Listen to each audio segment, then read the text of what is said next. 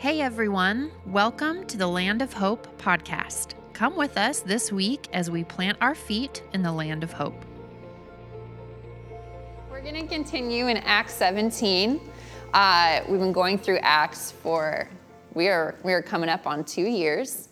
Um, and usually in this summer, we would take a break and do something called Rooted Summer, where we all read through the same passage multiple times a week. But because we have been in Acts and we've been really, really digging in, I didn't want to interrupt that. So that's why this summer we're going to focus on telling the stories and we're going to keep going with Acts throughout the summer. Amen. So um, I just want to give us like a quick recap so we know where we're coming from. Paul and Silas and Timothy and Luke are a team that are moving together to bring the gospel to the world. So um, I even had to look at this map for a minute today because I missed last week and make sure that I knew where we were. So um, they've been in Philippi. So in Troas, they picked up Luke. Okay, Luke the physician, Luke who was writing Acts. And they've come to Philippi. And then last week we heard how they were in Thessalonica and how the Thessalonians in the synagogue there received the gospel eagerly, is what it says. So, yay, points for the team. Um, and then what happens is as they keep sharing the gospels, this is, I'm, I'm summarizing the beginning of chapter 17. As they keep sharing the gospel, the Jews in those regions who are, um, who believe that talking about Jesus is heresy, want Paul to get out and they're kind of pursuing him. And so what happens is is Luke escorts Paul down to Athens and Silas and Timothy stay in this region where they had been sharing the gospel. Okay? Now why would Silas and Timothy be the two that stay with these people who are kind of mad at Paul? Well, Silas and Timothy are the two people in this team, other than Paul, who makes everybody angry. Um, the only other two in this team who have a Jewish background, right? So they would be good people to be with the Jews of the synagogues in this area. Luke moves along, gets Paul down to Athens. But Luke, at this time, he is not an evangelist. Luke is part of the team, but he's not the one doing the talking. And so when we're talking about who's going to evangelize in Athens, we're definitely not talking about Luke at this point, but also keep in mind that Paul hasn't been sent to Athens to evangelize. They say we, we need to send him to the edge of the sea, to the end of the sea. In other words, get Paul as far away as possible.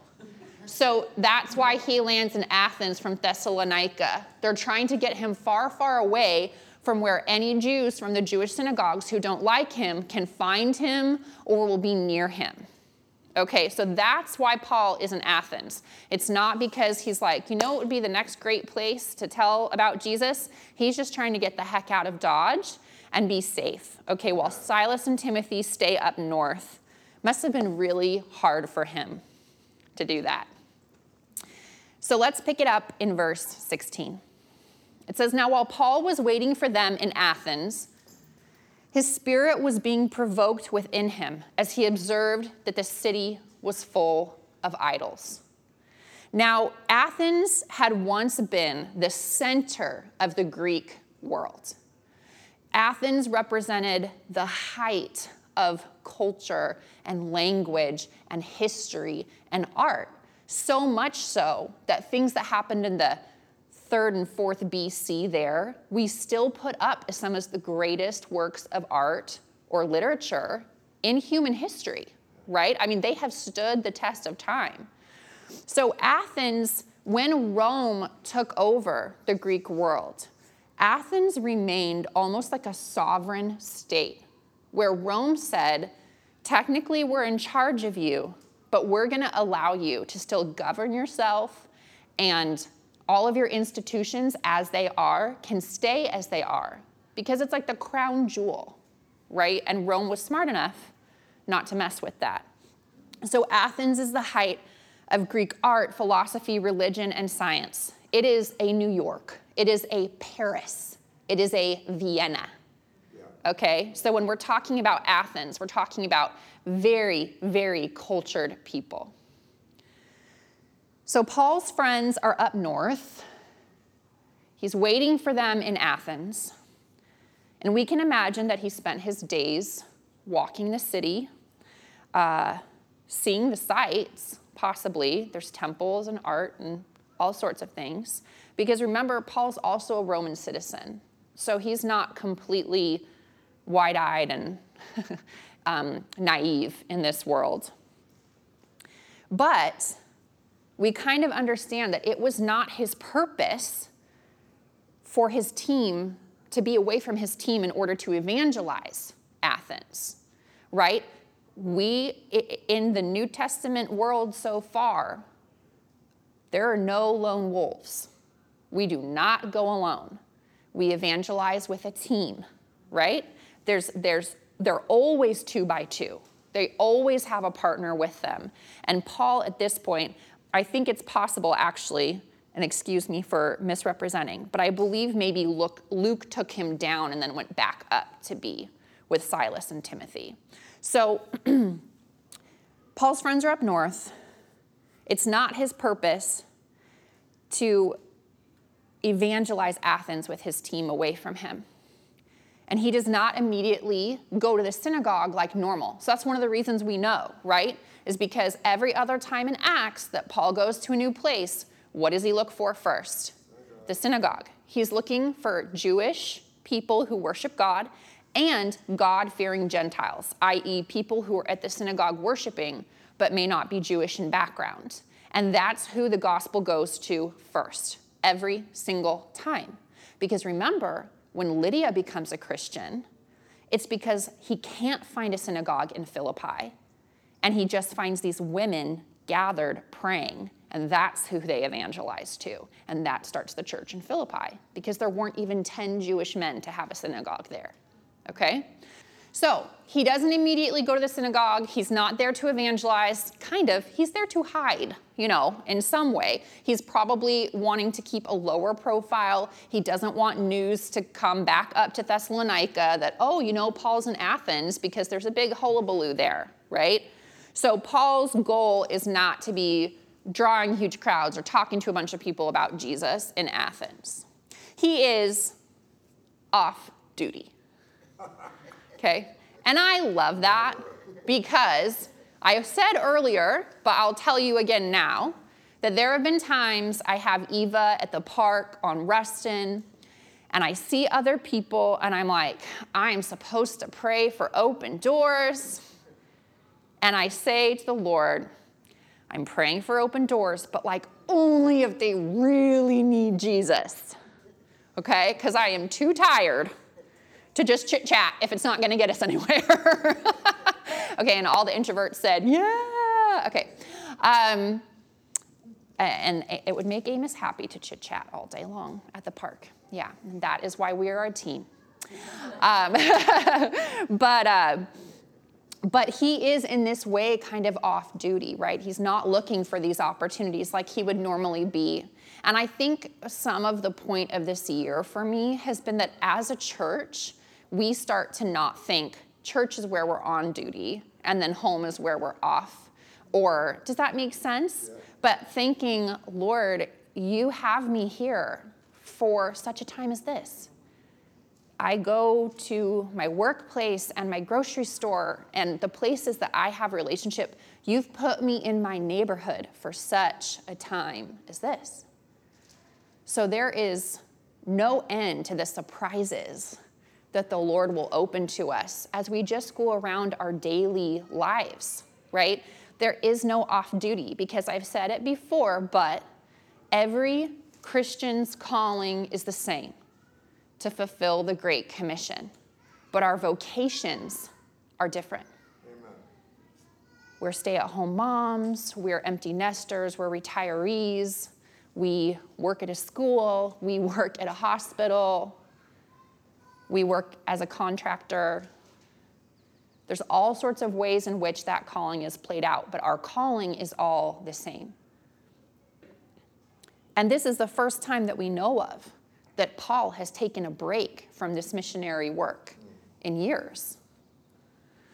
So, his spirit is provoked. Darn it. His spirit is provoked. While he's on vacation, the most beautiful city in the world. No. His spirit was provoked within him when he saw how full of idols the city was.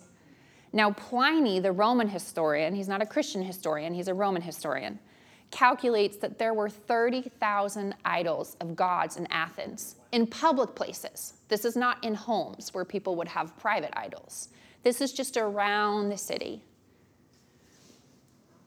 And one commentator described Athens as a veritable forest of idols, just surrounded by idols. And so you can imagine that from Paul's perspective, there's two perspectives he's carrying with him. One is intrinsic to the core of who he is because you remember Paul describes himself as a Hebrew of Hebrews, to the letter of the law perfect. He had been raised as a Jewish man and become a Pharisee. From Paul's perspective, the core of his religious, cultural, and spiritual background says, You shall have no other gods before me, and you will not make any graven image. You will not make any idols. Amen. Number one and number two of the Ten Commandments, ingrained in every fiber of his being. So I'm sure there's a part of him that is provoked because he feels icky in this place. Have you ever been in a place that spiritually you just kind of know it's not quite right? I definitely have been. I remember um, when I lived on the Flathead Indian Reservation in Montana, we took a trip up to this kind of touristy town called Big Fork.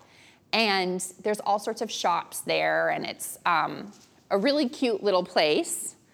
But I remember going into this store, and I walked in and I said hello to the lady at the desk, and she said hello to me. And I immediately was like, hmm, she was super nice. Hmm. And I go back and I'm like looking in all the store, looking at everything. Everything's too expensive for me because I'm an missions intern. And I come back out, and she just, I think she just said hi. And then I left the store. You know how you always feel guilty when you don't buy anything and you're like, I did not shoplift, like hands out of pockets. I don't know why, but I always feel that way to this day. But I, I remember being, coming out of that store and being like, I think she's a witch. Yeah, it sounds very Monty Python, doesn't it?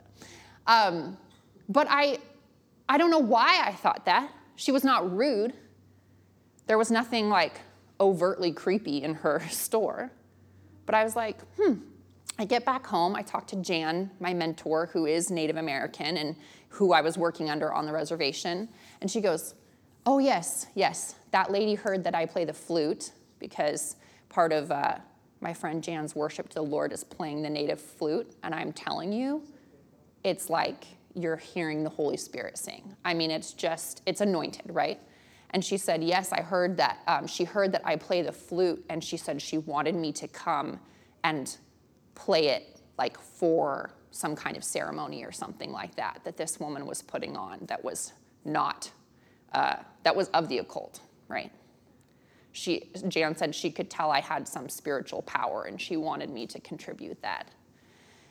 And I was like, huh, she was a witch. like, I, I don't know if we would, I don't know how to categorize that person. What I'm saying is, my spirit knew something was off, like almost immediately. Now, I did not tell that lady, you're a witch, right? no. And I would have happily, had I lived in Big Fork, built relationship with her and talked to her about Jesus and all that. I'm not saying avoid that person or shame them. I'm saying sometimes we're in places and we just have a sixth sense about them, and our spirits just say, be careful, be thoughtful, or you just feel gross. You're just like, this is not a good place, right? So I think that's what's happening for Paul. That's part of it. And why I think that is because of this intrinsic value in him about idols and worshiping other gods. And though, of course, he's been in a non Jewish world for probably a couple years at this point, but there is no place so assaultive to his values as Athens would be, right? So I think that's part of it. But I also think it hurts his heart to be so surrounded by such God obsessed people who are, he knows are worshiping stone and wood that they're sacrificing. Later in Corinthians, he says, when you sacrifice to an idol, you're sacrificing to a demon, not to God. Yeah. And so I'm sure that, like Jesus looking at the crowds following him, he's also grieved because he sees sheep without a shepherd, right? That they're putting all this energy into worshiping all these things, but they're not worshiping God.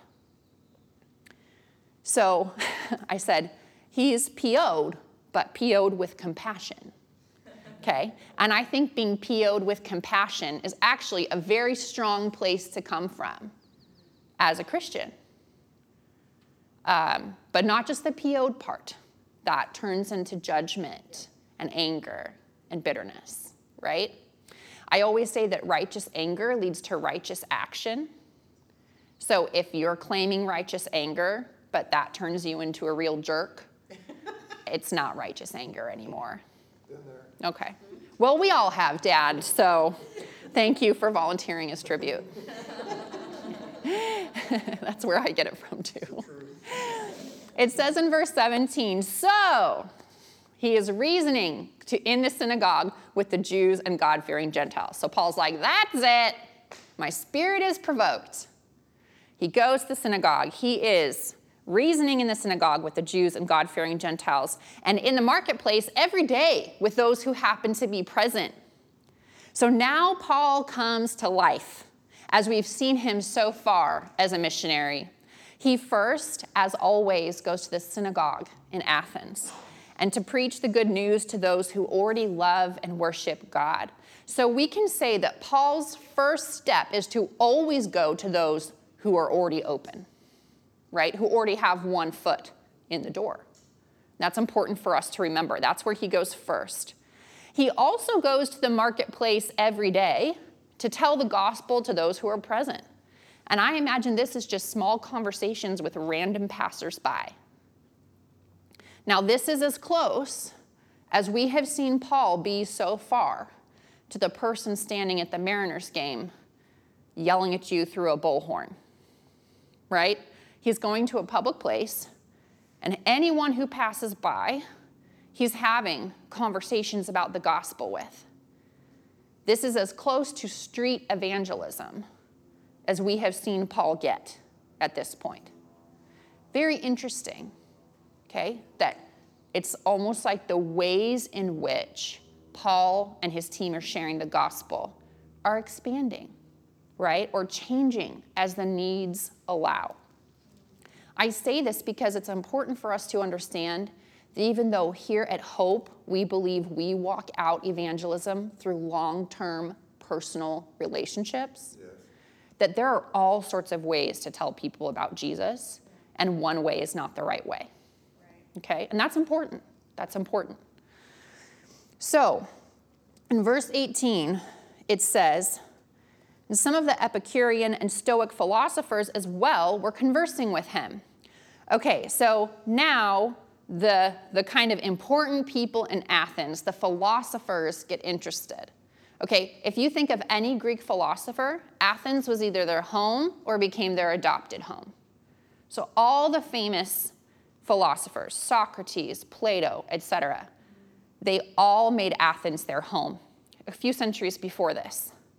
So it is, again, the seat of philosophy.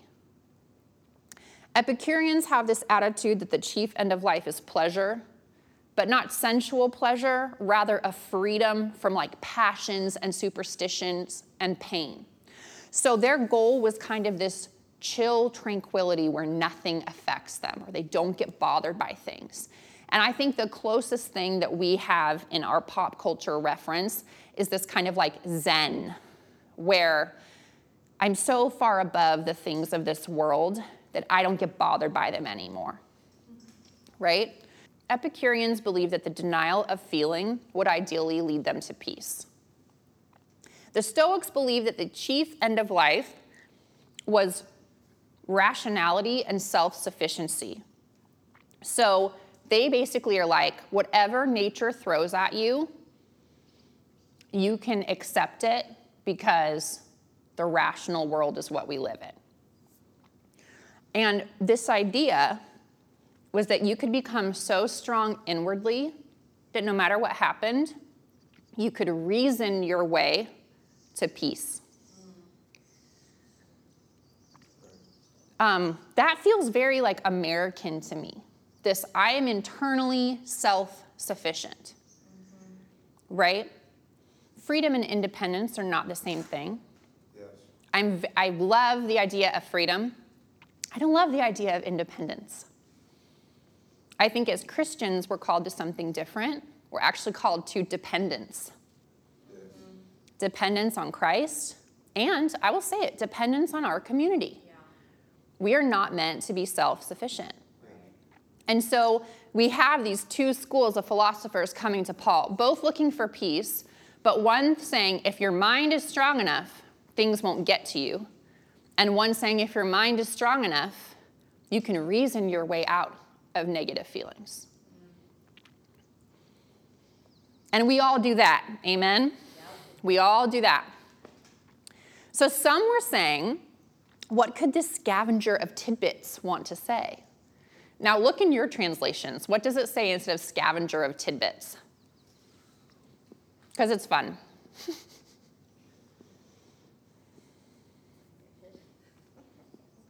what an airhead. What an airhead. Are you reading out of the message? Uh-huh. Mm-hmm. Show off. Show off. Babbler. Babbler. Okay. Idle babbler. Mm-hmm. Okay, so this scavenger of tidbits is like an Athenian world for is like a, an Athenian turn of phrase meaning someone who picks up a bunch of things where they want and then throws them back at you like an expert. It's kind of like saying, Who's this hack who's acting like they're a philosopher? Right? I'm trying to think of, a, of an American turn of phrase that would be similar. But it's basically mocking Paul. Sure, sure.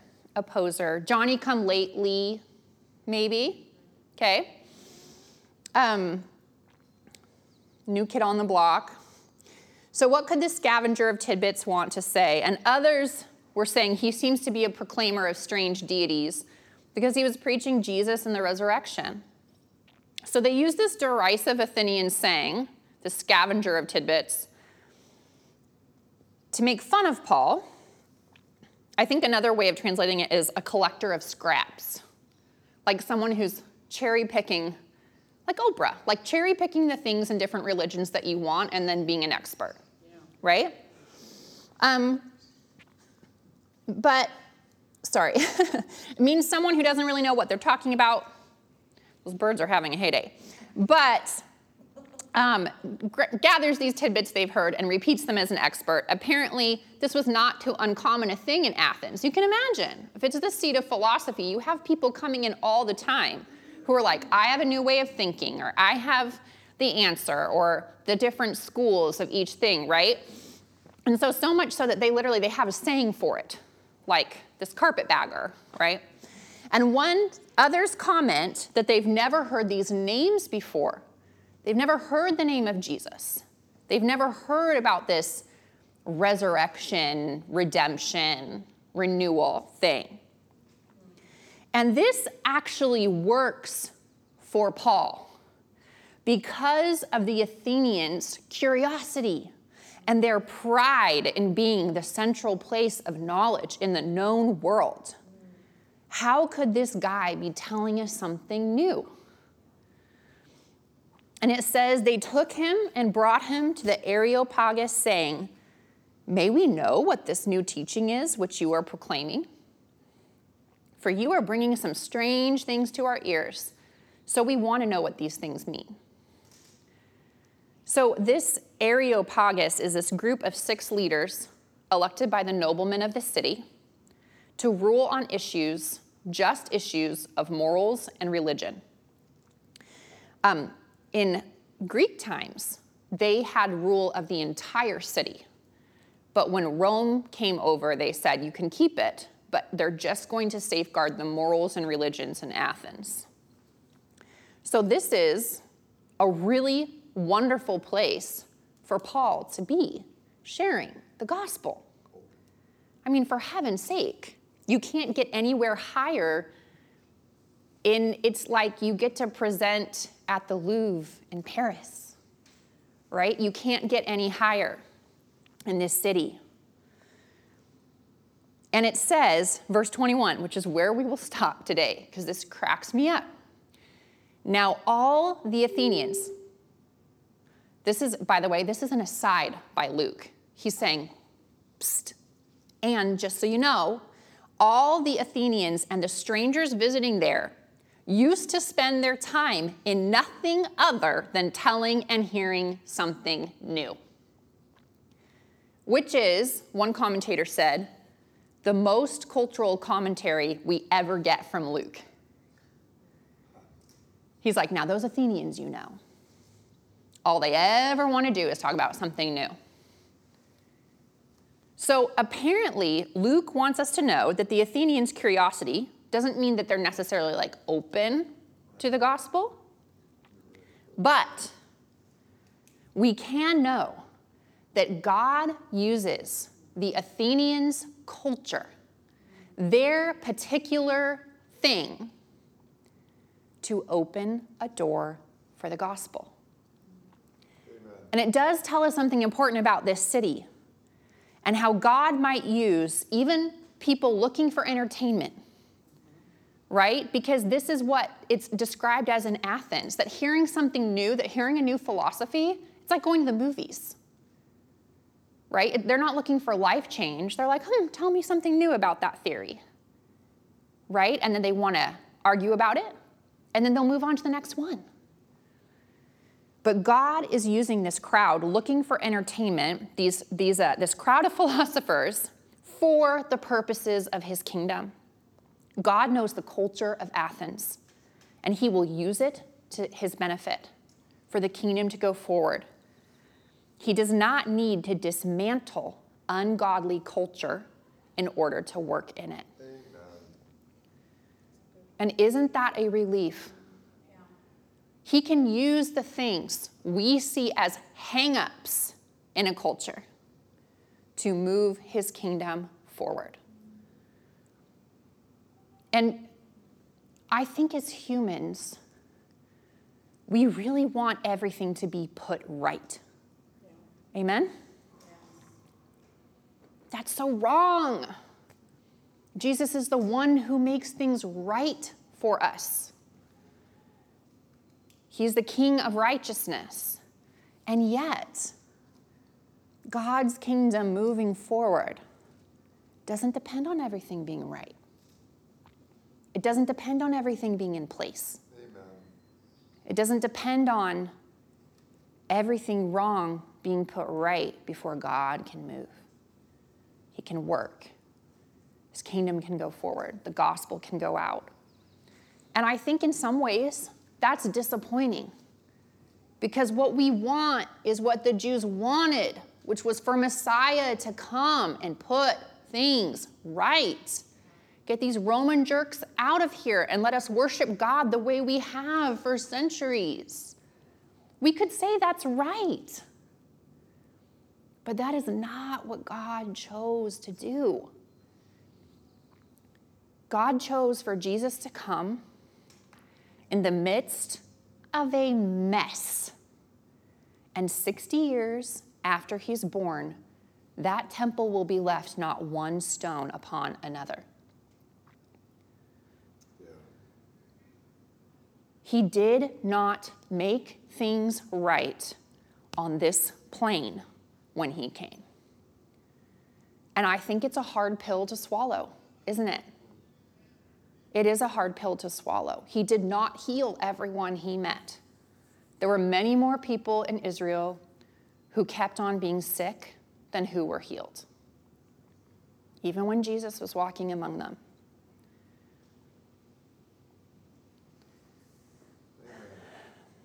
It is a hard pill to swallow. It is. It is.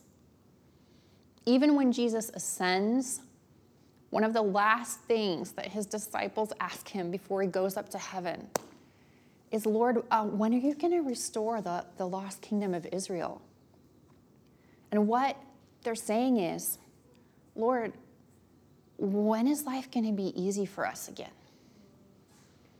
When is life going to be good for us again? You know, when are you going to get around? All great, Jesus, all great. When are you going to get around to what we want you to do? And I will tell you, the Lord is not interested in what you want him to do. And I don't mean that he doesn't care about the desires of your heart. I mean that his plans and his ways, his kingdom is so far above the finite way that we want things to be right. And this is a step where we have to say, like the disciples, watching him go up and being like, it's still a mess. It's still not fair. There's still oppression. I am not any financially better off. Right? My kids don't have any more security than they had before. In fact, for the disciples and their children, things are probably going to get worse. And yet, the gospel goes forward like crazy, like wildfire. Miracles, anointing, the Holy Spirit being poured out in the midst of things being very wrong. Can you come to grips? You probably can't, because I can't. Can you come to grips with things not being right? in your eyes. We can be grieved by them because the Lord's grieved by them. And we can do our best to contribute to what we think are His ways on this earth for our neighbors and for ourselves. But you will never get what you're looking for. And if you're looking for the kingdom of God to come when all things are made right, you are waiting for something that will not happen the kingdom of God will not go forward because of things being made right here. There's a lot of argument for the fact that the kingdom of God goes forward best when things are very bad and not right. I don't know that we need to jump into being thankful for the ways that things are not right. But I know that some Christians in China and Africa and etc. would say, the gospel is real here because of the trials that we suffer. Amen. Amen. And this is meant to be, I hope for us, a real encouragement. A real encouragement about what God can do in this time, in this place. What He can do in Tacoma and Pierce County, I don't want to hear anyone wishing that they could move somewhere where everyone is just like them and they don't have to come up against these things. Amen. There's, there's nothing in the Bible, there's nothing in two years of being in Acts that says, go where there's more people like you and you feel more comfortable. It just keeps pushing and pushing and pushing and pushing into idolatry and darkness and godlessness.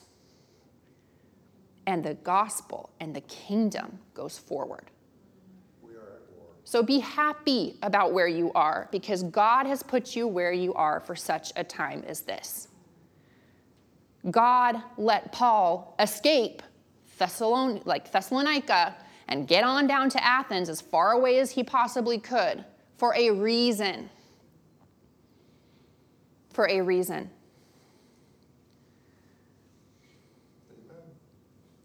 Can we pray?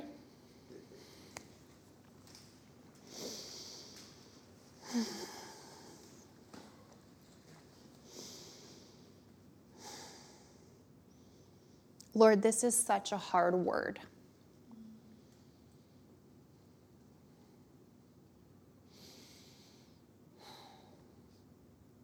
It is so hard to live in this world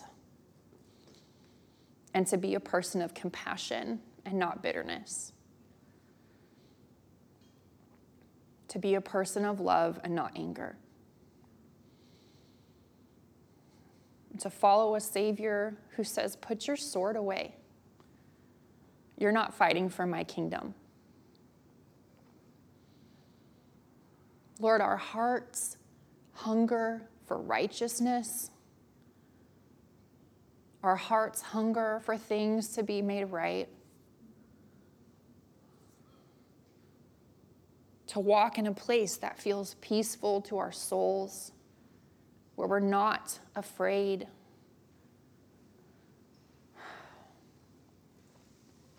And yet, Lord, we acknowledge now that you are sovereign and that you have us here in this time, in this place, with all our experiences and passions and flaws, to be your people here.